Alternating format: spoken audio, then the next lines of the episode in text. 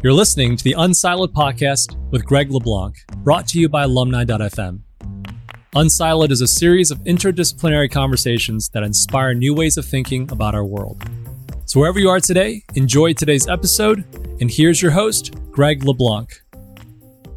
Welcome to Unsiloed. This is uh, Greg LeBlanc, and I'm here today with uh, Wendy Smith, who is a professor of management at the University of Delaware's Lerner College of Business.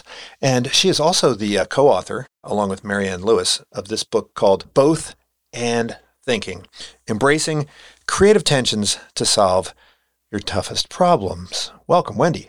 Thanks for having me. It's great to be here. Okay, so I found out that you are the leader of this field called paradox studies, which I actually didn't even know about until I encountered your book. And then I started digging around and looked up some of your older work. But what's interesting about your work, if I could summarize it, and it's kind of hard to summarize, there's so many different things embedded in your work. But we in economics and in strategy, you know, we're always trying to distill everything down to choices. And I know in, at the very beginning of my strategy class, I say, hey, strategy is about deciding what you're going to do and what you're not going to do, right? And at the beginning of microeconomics class, we do these things called decision trees, and we emphasize the importance of trade offs. And we say, you know, the only way you can get one thing is to give up something else. And I think this way of thinking is very powerful. But I think your point is that if you push that way of thinking too hard, you are going to leave a lot of insight on the table. And so you characterize that as either or thinking, or I think contingency thinking is another word that you used in your articles to describe that way of thinking. And you juxtapose it with a different way of thinking, maybe a different perspective, we should call it, that opens up insights. And you borrow from fields like improv, right? I love that. And even from the world of therapy to introduce people to this framework, viewpoint, perspective. And I found a lot in there. So you mentioned that paradox, you've been thinking about this for a long time, and it went back to some insights from psychology and from philosophy. Uh, how did you come up? I mean, I know this is a question everybody asks you, but like, how did you come up with the notion of paradox studies, paradox science, right? Why do you call it paradox studies, paradox science? Greg, I love that you started us off right in the heart of the matter. And that was a great summary. So I almost want to leave it there. Indeed, the overarching idea here is that the way that we tend to frame and address our challenges, our competing demands, we frame them as these trade offs, either or. We have to make a choice. And we actually reach back. We reach back even before psychology and before, you know, psychoanalysis. We, we reach back like 2,500 years to Greek philosophy, to Buddhist philosophy, and draw that and pull that forward and say, the alternative way to think about this is through this lens of paradox in both. And um, in fact, we think that organizational studies, strategy, economics, leadership, we're kind of late to the paradox party, meaning that what we have seen is that the underlying idea is that our world is constructed with interdependent opposites, that these directly contradictory opposing forces are actually reinforcing interdependent. And if we move away from our binary linear thinking about them and apply and think about them in a more holistic, interdependent approach, we come to better decisions. And when I say we're late to the paradox party, what we found is that other fields like physics have been talking about this for the last 150 years. So, so if we've moved into this kind of linear thinking away from paradoxical thinking and into more linear thinking for several hundred years, other fields like physics and quantum physics have adopted this kind of thinking. Or, as you mentioned, psychoanalysis has recognized that the inner self has this paradoxical element, physics understanding that the material world has this paradoxical nature. And so we in the organizational strategy economics world are just waking up to this over the last 30 years or so.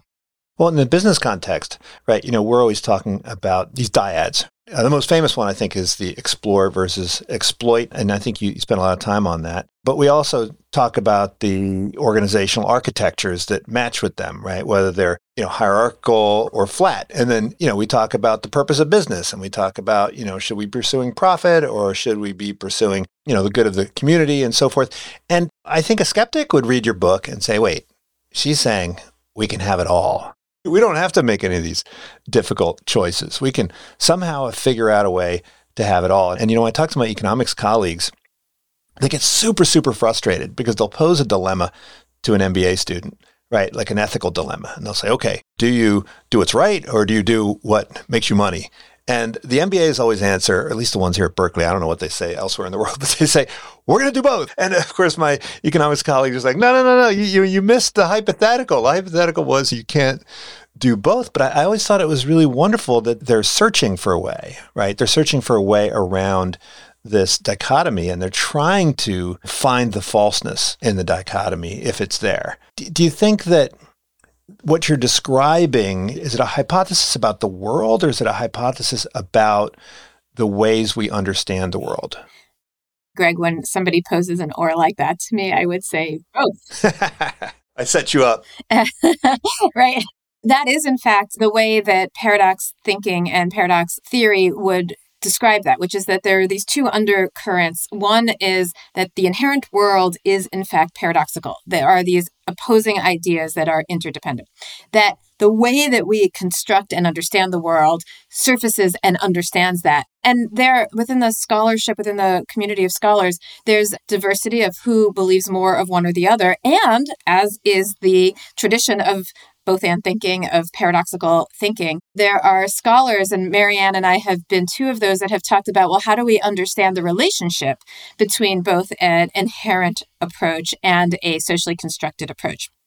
And we've argued that there is an inherent nature to our world that is paradoxical, and our understanding of the world, our social construction, our framing, our mindsets, surfaces, makes that salient to us, which gives us the power or the tools, the possibility to navigate our competing demands in another way. We also have an amazing paper by our colleagues Tobias Hahn and Eric Knight, who wrote about an even deeper more complex way of understanding that relationship by using quantum physics as a sensitizing lens in which, and it gets a little bit heady and complex, but talks about paradox as existing but not formulated not until we bring our measuring constructed lens on it. So that gets a little more complicated. But indeed, that is a perspective or that notion of the interdependence of these approaches is written about within the scholarship for sure.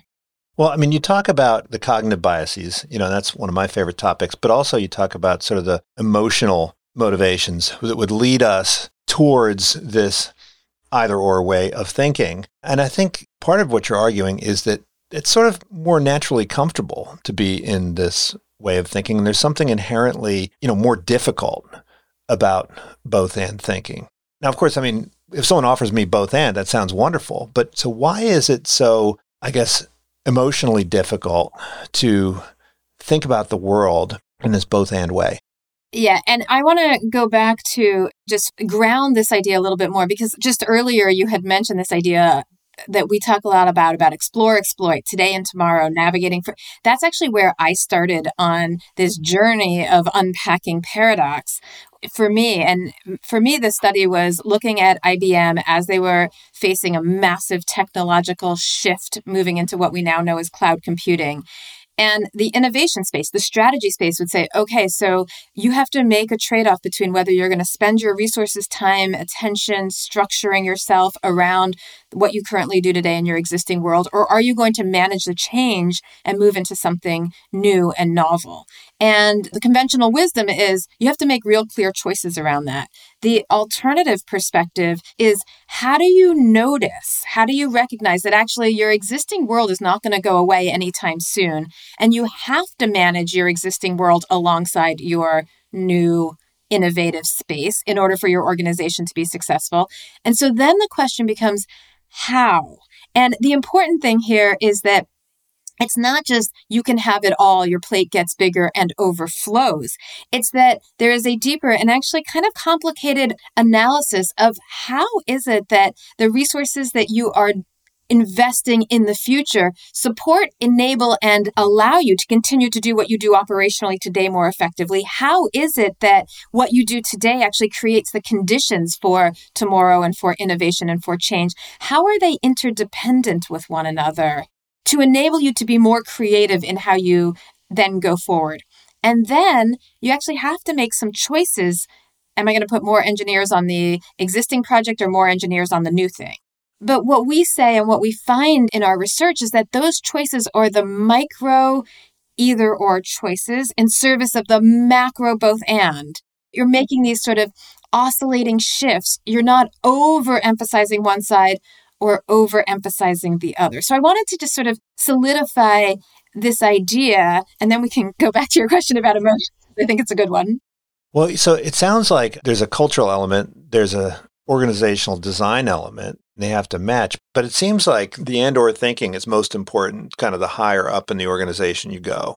So presumably, you know, if you have a team of engineers over here, they could be working on one thing, another team of engineers working on another thing. So you don't have to take this particular way of thinking and push it all the way down to every individual and every activity that they're participating in. I mean, they can even create these boundaries that you talk about between different parts of their job or different parts of their day. So you don't have to live in this state of, you know, suspended animation 24/7, but rather it's a way of thinking that is really it's strategic, right? It's something that's most important at the highest level and most abstract level of thought, right?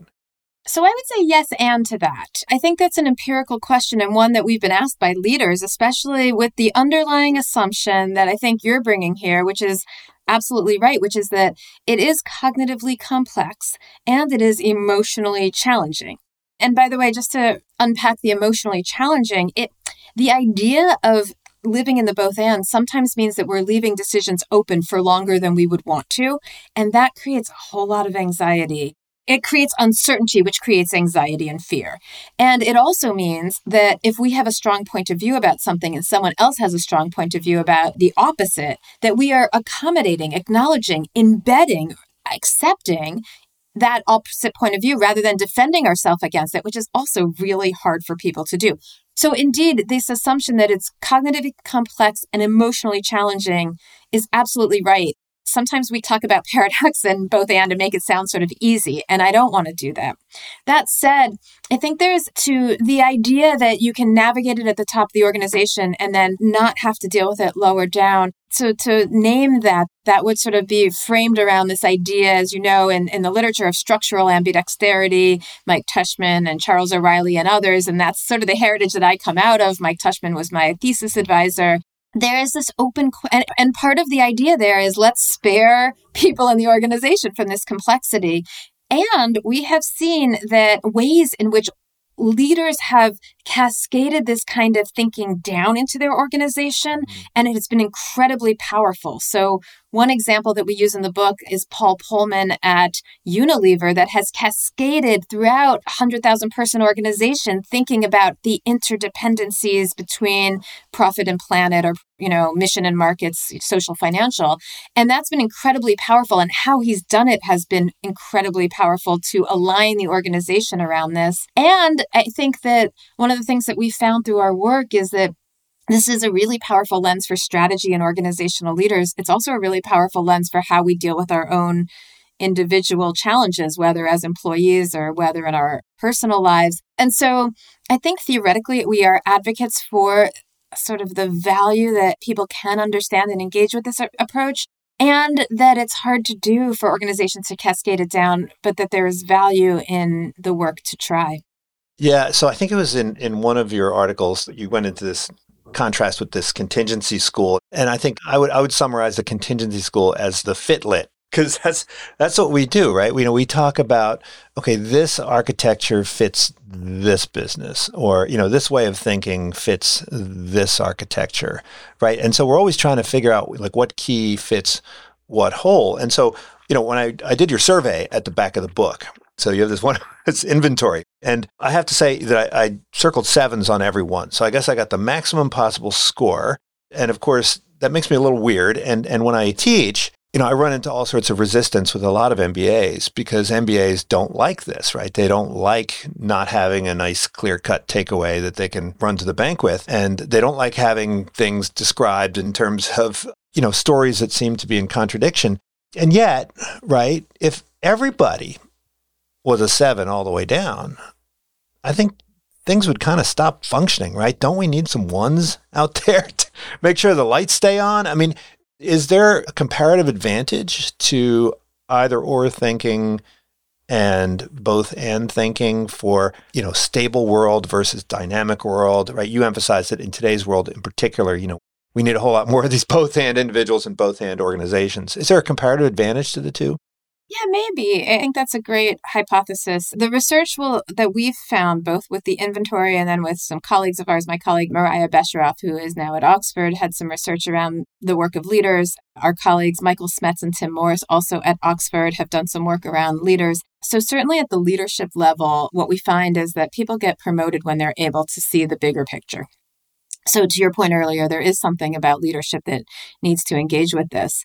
So, I think there's like in, in the name of one of my advisors, Ellen Langer, who's a psychologist, who talked about three phases. There's the phase of engaging something new, the phase of rejecting it, and then the phase of engaging it in a whole new way. And here's what I mean by that. We tend to be either or thinkers. And how can we invite people to the party, to the alternative way of thinking as an alternative tool?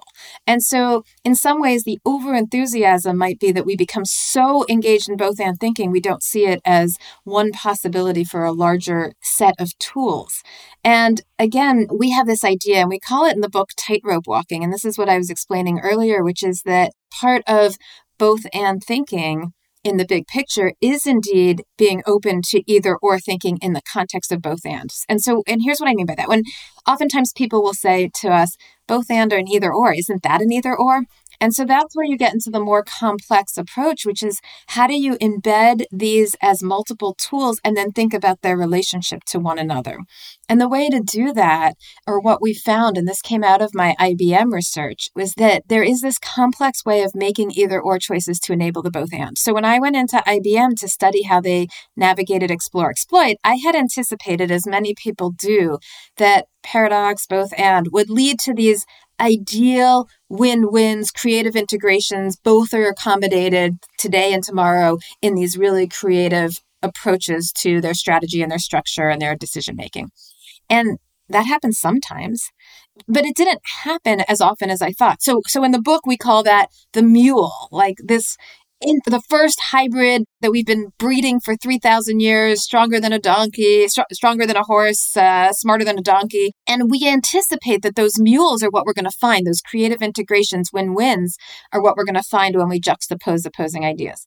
But like at IBM, that doesn't happen all the time. And instead, they are doing what we call this idea of tightrope walking, which, as I was saying earlier, making either or choices in the moment, but in service of the bigger both and.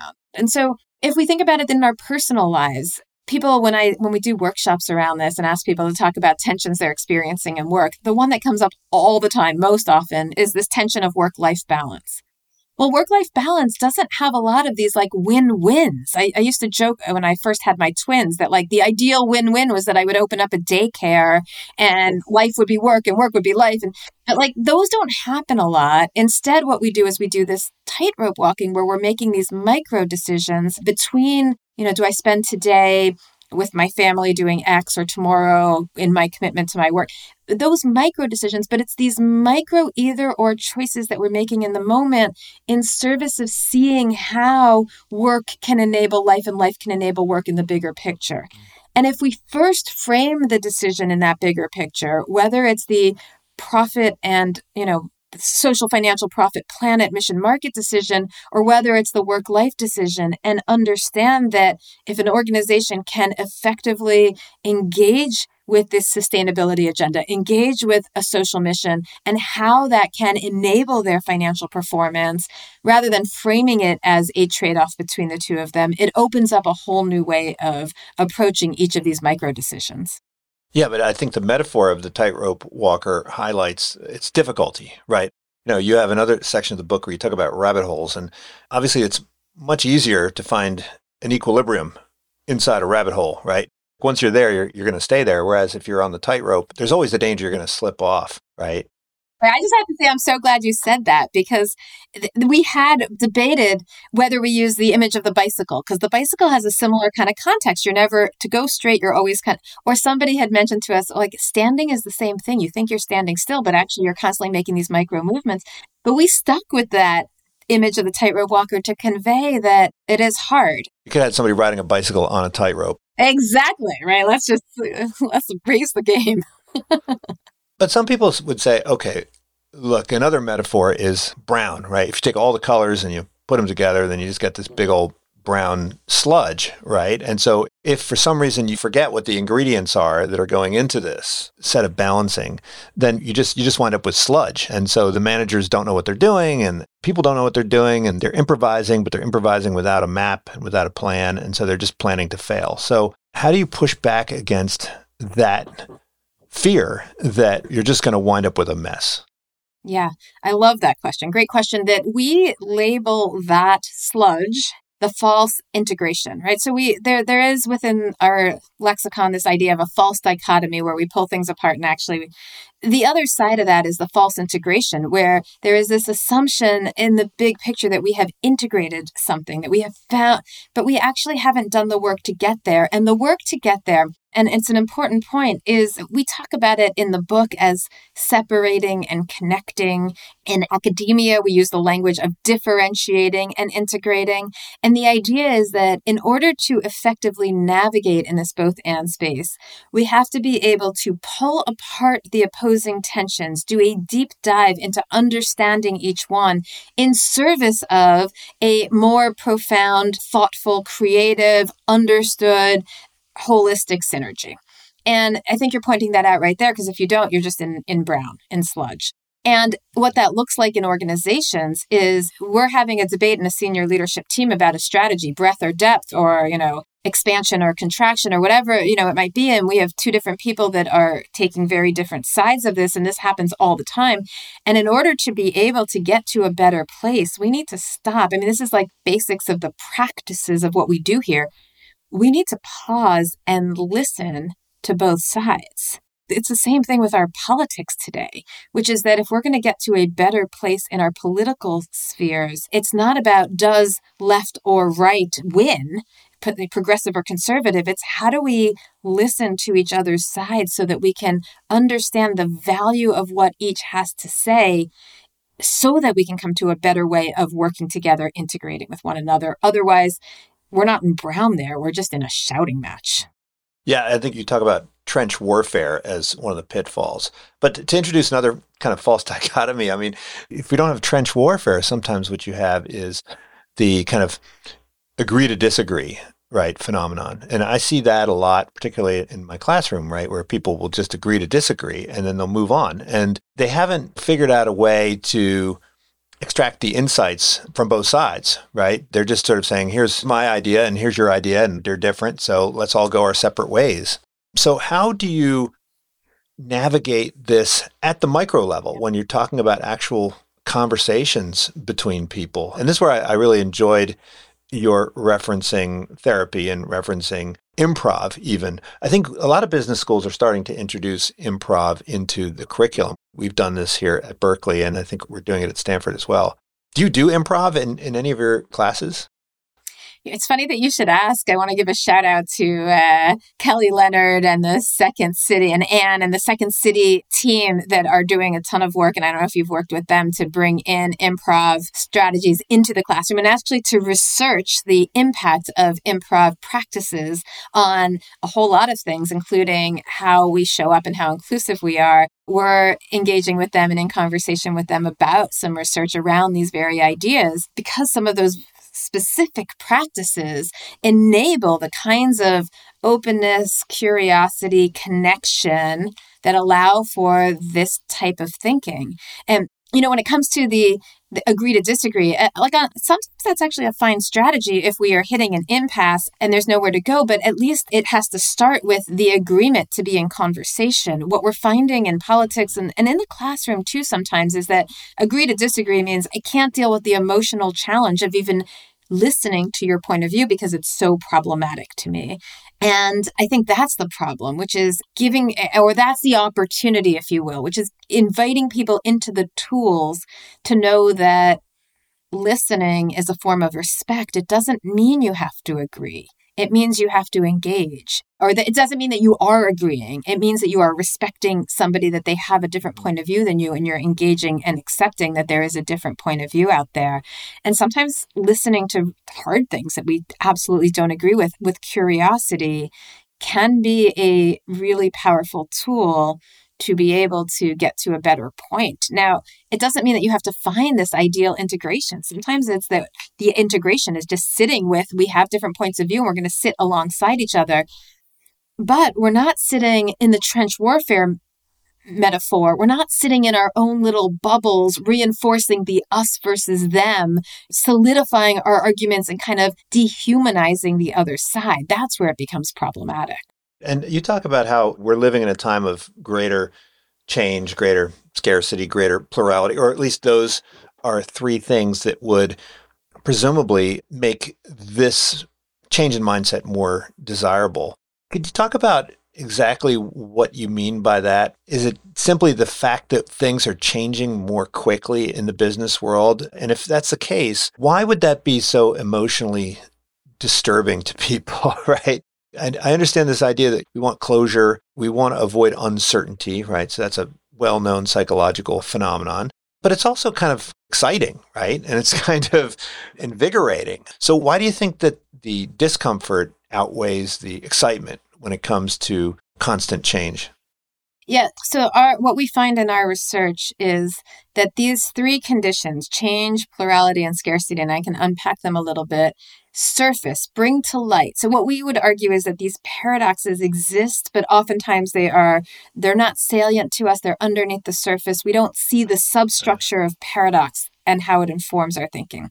Change, plurality, and scarcity brings them to light. So the more change that there is, the faster that tomorrow becomes today, and the more that there is this tension between the past and the future, tradition and modernization, the old and the new, and all of that bubbles up the more scarcity or experience of scarcity of resources, the more that there is this conflict over you versus me, self versus other, the boundaries between different people, and the conflict over resources. And the more plurality, and what we mean by that is a diversity of voices, the more that there are different perspectives, identities, and approaches, and that those come in conflict with each other. So, what we would argue is that they bring the tensions to light, and they also bring to light the underlying paradoxes of those tensions. And if that that's the case, then it creates the challenge or opportunity, depending on it's a double edged sword, depending on the way you want to think about it, for us to navigate those challenges. And in fact, what's been fascinating to us, and one of the reasons we wrote the book is that we've been thinking about this for the last 20, 25 years in our research.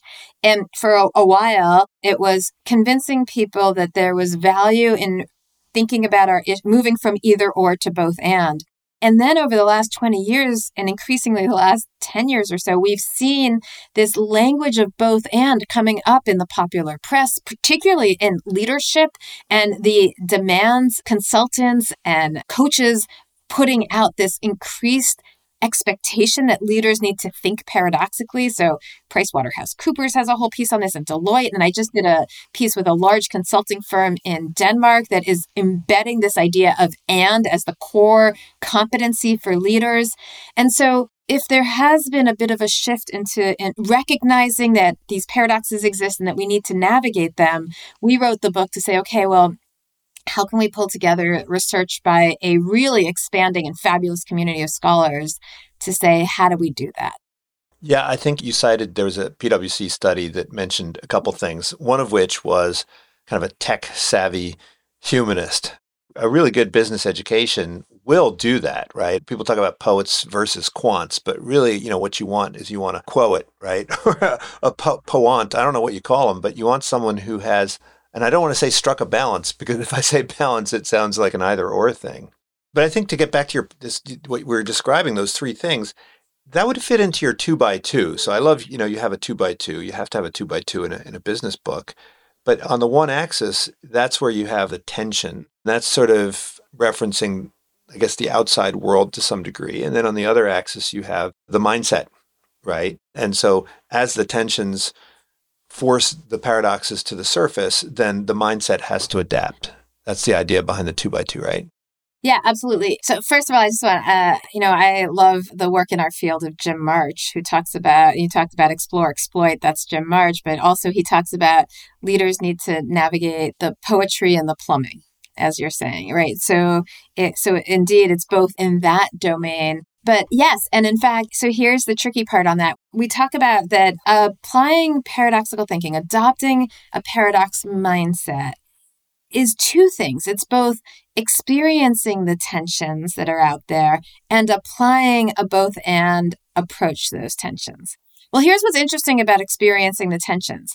We could experience more tensions because we are in a setting where there are more tensions. Our colleague that did this work with us is Israeli, and she said, Look, it's just more tense in Israel than it is in New Zealand. And so there is just these change, plurality, scarcity, these conditions, you know, raise the stakes on the heat of tensions and demand of us to think about them in a different way. The other possibility is that we raise the stakes on the tensions. I was mentioning Paul Polman earlier he is really clear that these tensions exist. Tensions are neither good nor bad. They're double edged, that if we use them in a productive way, they can inspire creativity and possibility and be generative to, just to emphasize that point, I'm a big fan of Mary Parker Follett, who wrote in the early 1900s, who says conflict is neither good or bad. And she uses this great metaphor of like friction is what creates the beautiful music when you have friction between a violin, bow, and strings. That, you know, it's like th- that friction, conflict creates possibilities. And so Paul Polman said to us, look, if I know the tensions exist and I know that they can be generative if we surface them. Most people will hide them under the rug. I ask for them. I ask my leaders, where are these tensions so that we can work through them together in service of something better? So, this experiencing tension side is both a function of the context and the environment around you, and it's also a function of the individual social construction mindsets of bringing them out and surfacing them and being okay emotionally to raise them up and put them on the table. So, you know, since you're in the school of March, then, you know, you would argue that the perspective that people have has to match the kind of organization that they're operating within. And so, if you're advising companies, right, if you're trying to get companies to switch from having a dysfunctional both organization and culture, how do you initiate some kind of change? You know, in business schools, we're always split between we've got the organizational behavior people over here who think everything's culture, and then you've got the economists who think everything's you know, about incentives and, you know, chain of command and routine. Well, routines kind of fit somewhere in the middle. How do we take, say, and this is the problem that, of course, Charles O'Reilly and Mike Tushman are interested in, you know, how do you take what you might think of as a legacy organization legacy architecture, legacy way of thinking, and shift it. One of the exciting parts of publishing the book is that we've been invited to engage in this question with some large organizations. So we are grateful to the opportunity to see this in action. And the way that we structured the book was indeed so I think there's two answers to that. The first is what's the bigger picture of how you get there? And then the second is how do you get started? And I think both are relevant. And we structured the book uh, we into what we say is the paradox system. And the idea here is that getting there, it's not about the do you change the culture or do you change the incentives, right? It's how do you create the system? What are those sets of tools and buckets across the system to be able to address and embed both and thinking? And here we talk about and we label it assumptions, boundaries, comfort, and dynamics. A, B, C, D. And I'll tell you, we spent a lot of time on those labels. but the idea and the idea is that part of the change is about how we help make changes to the individual hearts and minds. So assumptions is about cognition, the way we think, our mindsets, the way we're asking questions, the way we're framing issues, about individual mindsets. Comfort is the issues that you were bringing up earlier about how we help to navigate the conditions where we can address the difficult emotional parts and importantly, creating the conditions where we don't reject the, uh, we, we talk about it as finding comfort in the discomfort, meaning that we don't reject the uncomfortable defensiveness, fear, anxiety, all of that, but that we honor it and accept it and find ways to navigate amid it. So, on one axis is the individual ways of changing hearts and minds, cognition and intuition. And then the boundaries and dynamics are on the other axis, which are about creating the conditions to shift the context in the organization. Boundaries are about the stable structuring, the scaffolding, the habits, the roles and goals. It's about how we set our a higher purpose vision to encompass competing demands. It's about how we, as we said earlier, separate and connect or create guardrails so that we don't go too far in either direction. They're the stable features. And then dynamics are the how do we embed within our organization a set of practices that allow us to be dynamic, changing, experimental, trying new things along the way. So at the sort of bigger level and i i always hesitate because there's so much to unpack here. I almost want to say like go read the book. At each there's a chapter on each of these but you know it's both the individual and it's the organ and contextual the environmental and it's both you know stable and dynamic. It's it's both individual minds and hearts. So it's all of that. If you're going to make what we know about change overall in organizations is that and this is tushman and nadler's congruence model from the late 1980s early 1990s if you're going to make and, and other system level models, not just theirs. But if you're going to make change, you have to make change at the system level. And this is the system level of creating both and. And I'm happy to unpack more of that. But the idea is that it's multiple, it's a system. The other piece of this, just very briefly, is people will say, well, how do you get started? And mm-hmm. here we would go to almost the eclipsed and very quick entree into both and thinking, which is that what we argue is getting started is about changing the questions that we ask. And we use, or I often use this metaphor of meditating. Meditating has become a bigger deal in our world. If we think about meditating as a lifelong practice for more calm and it's complex, the first practice to meditate that any meditation studio will tell you is that you have to focus on your breath. And that's your sort of entryway in. We would say that to the entryway into both and thinking is changing the question, which is that as soon as we hear an either or question, if we reframe it into how can I do A and B, it invites in a whole different kind of thinking. And even in my teaching in business schools, I think business school professors, we are so guilty of putting up on the board the alternative options and inviting in the conversation that says which one to force a deeper level of analysis the the next level of question there is okay how can i accommodate? What would it look like? What are the options? What does that mean? That invites us into a different level of engaging. Yeah i was thinking that if you are someone who i mean you have this wonderful assessment that people can take. And you know i don't think that people are born that way. I think well either they're born that way and then they gradually start sorting into different buckets. But I don't think that this is something that is inherent. So I think that people can either become either or thinkers or they can become both and thinkers. And so the question then is as a company, should you actually look for people that have these ways of thinking, you know, and just grab them preformed or is this something that you know you can inculcate in people by having the right culture, by having the right organization.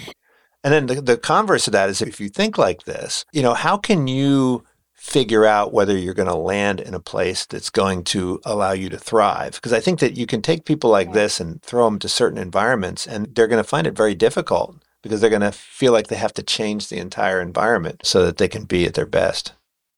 Well, I think that last point is well suited, which is that if you know that this is the way that you think about the world, how do you part of how do you match yourself with an environment that enables you to do so? And that's a great question. You know, it's in my classes on the born versus made question. I often will toss that out to my students leader is born or made. And that's, you know, it's a classic argument, nature or nurture. And so too, I will say that in some ways that is a bit of a false dichotomy too. You know, one could argue that there are elements of what we were born with, pre- preferences that we have. I always find it interesting because in the born or made discussion, I will then ask my students who is a parent who has children because people always believe that everything is made until they have children. They're like i don't know where this came from. Like they were born this way. So so our perspective matters. But the deeper point being that that there are elements of our preferences that then become we can expand upon based on the context that we are in that would get developed based on the context that we are in.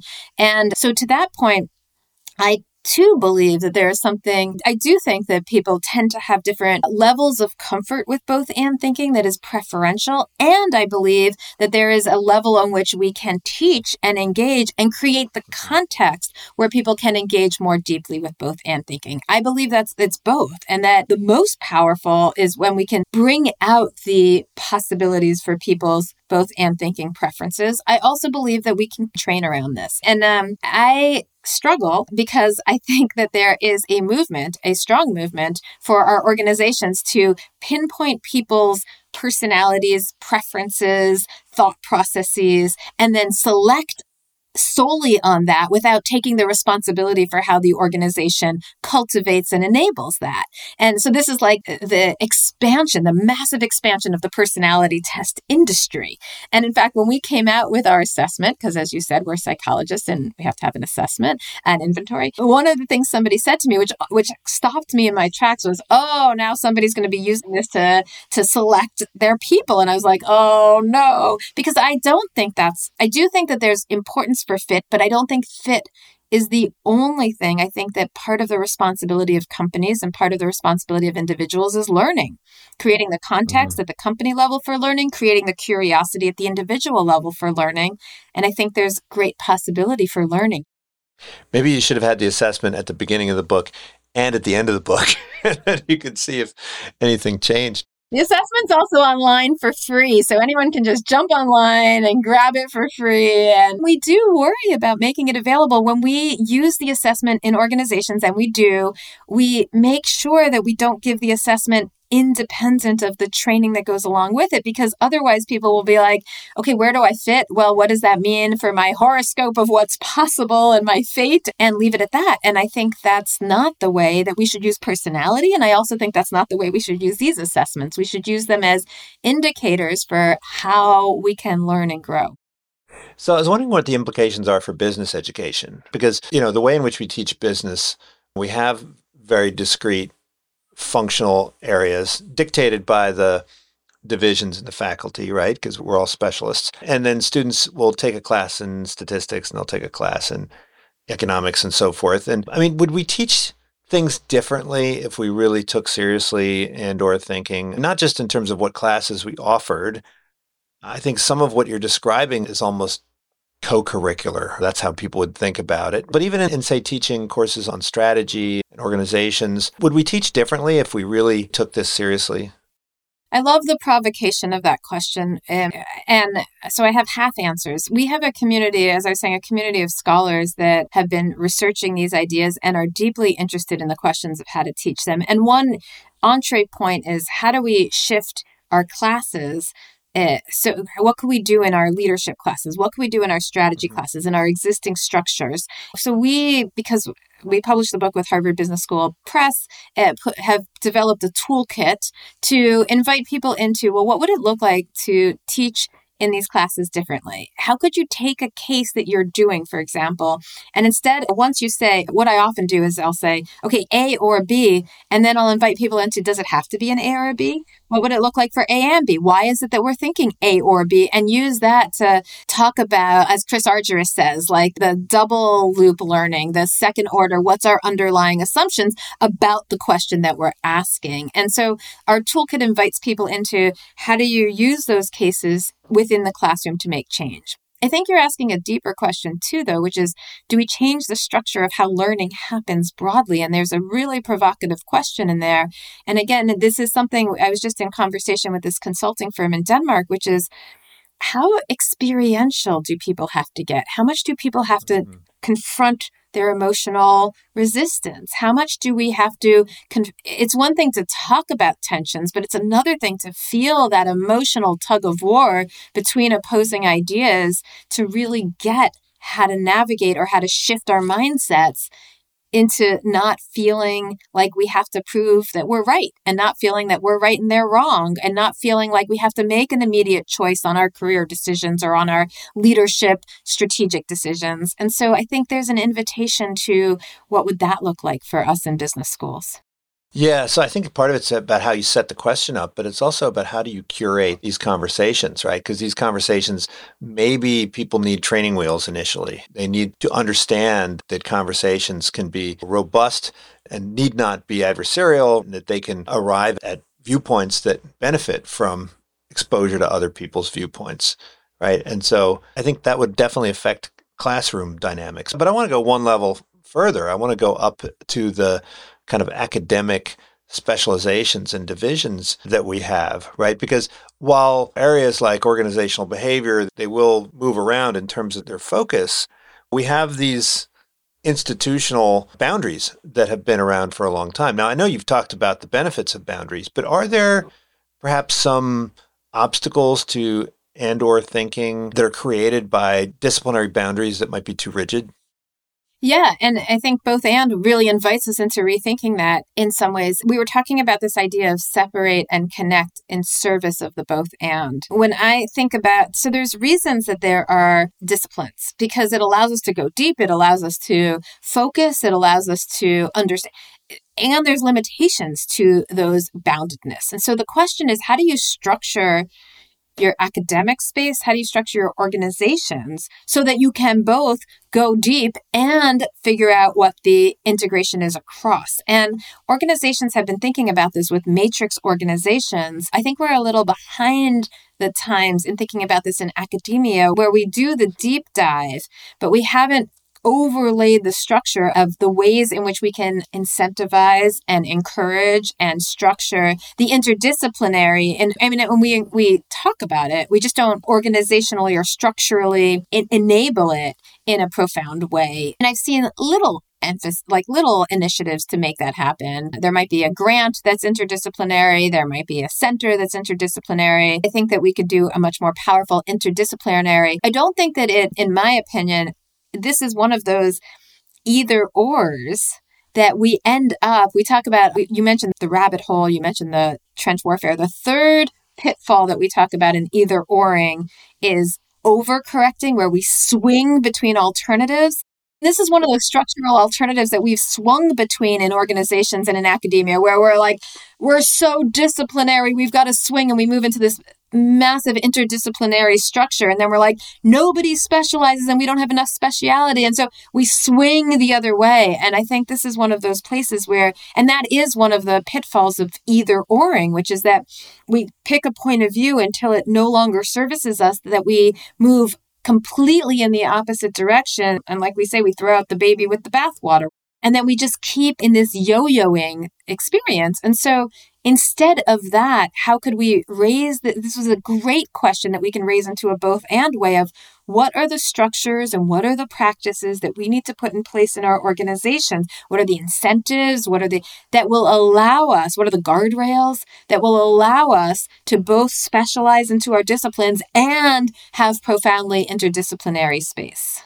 Yeah, you also talk about negotiations. And I always think that negotiations is a very important class for people to take. I mean, you can pack so much in there, but just understanding that the pie isn't fixed, for instance, is such an important realization that people have to make. And negotiation is a great place to do that.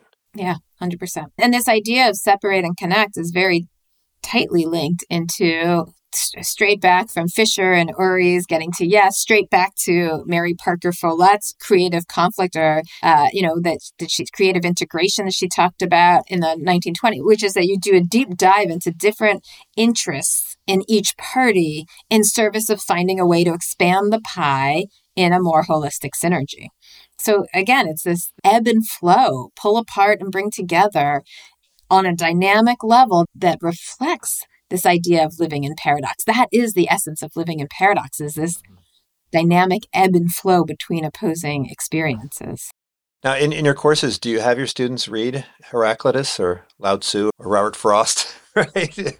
or do you just take them straight to the Academy of Management? Not yet, but I should. And I should. I've been thinking about how what would be the great books version of deeply engaging with paradox. And it's It is those ancient texts. It is work in psychoanalysis from like Jung is deeply paradoxical. Uh, there's a great book that translates so much of the quantum physics work by Fritjof Capra called The Tao of Physics it would be an invitation into, you know, poetry is deeply parried to the poetry of Robert Frost or others that that's deeply paradox. So there is an invitation. Somebody just recently, and I'll just put this out there as an invitation. What I am so pleased about is that in response to this art book coming out, people have been sending me these clips of movies and Shakespeare, the the paradoxical nature of Shakespeare and poems, little images, and I am collecting all of that and so tickled to have this repository of ways in which this idea shows up in our world. Yeah, I certainly agree that as we become more technical and as our students get more and more in the weeds of data science and other technical fields, that's the need for them to expose themselves to things that are more philosophical and literary just gets all the stronger. Yeah. Wendy, thank you so much for joining me. This is great. The book, Both and Thinking. I don't know where the artwork came from, but you could have had a yin and yang on here because it reappears so often in the book. Appreciate it. Thanks so much. Such a pleasure. Thank you for a great conversation. Thank you for tuning in to the Unsiloed podcast.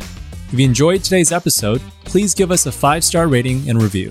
To listen to other episodes, please visit our website at www.unsiloedpodcast.com.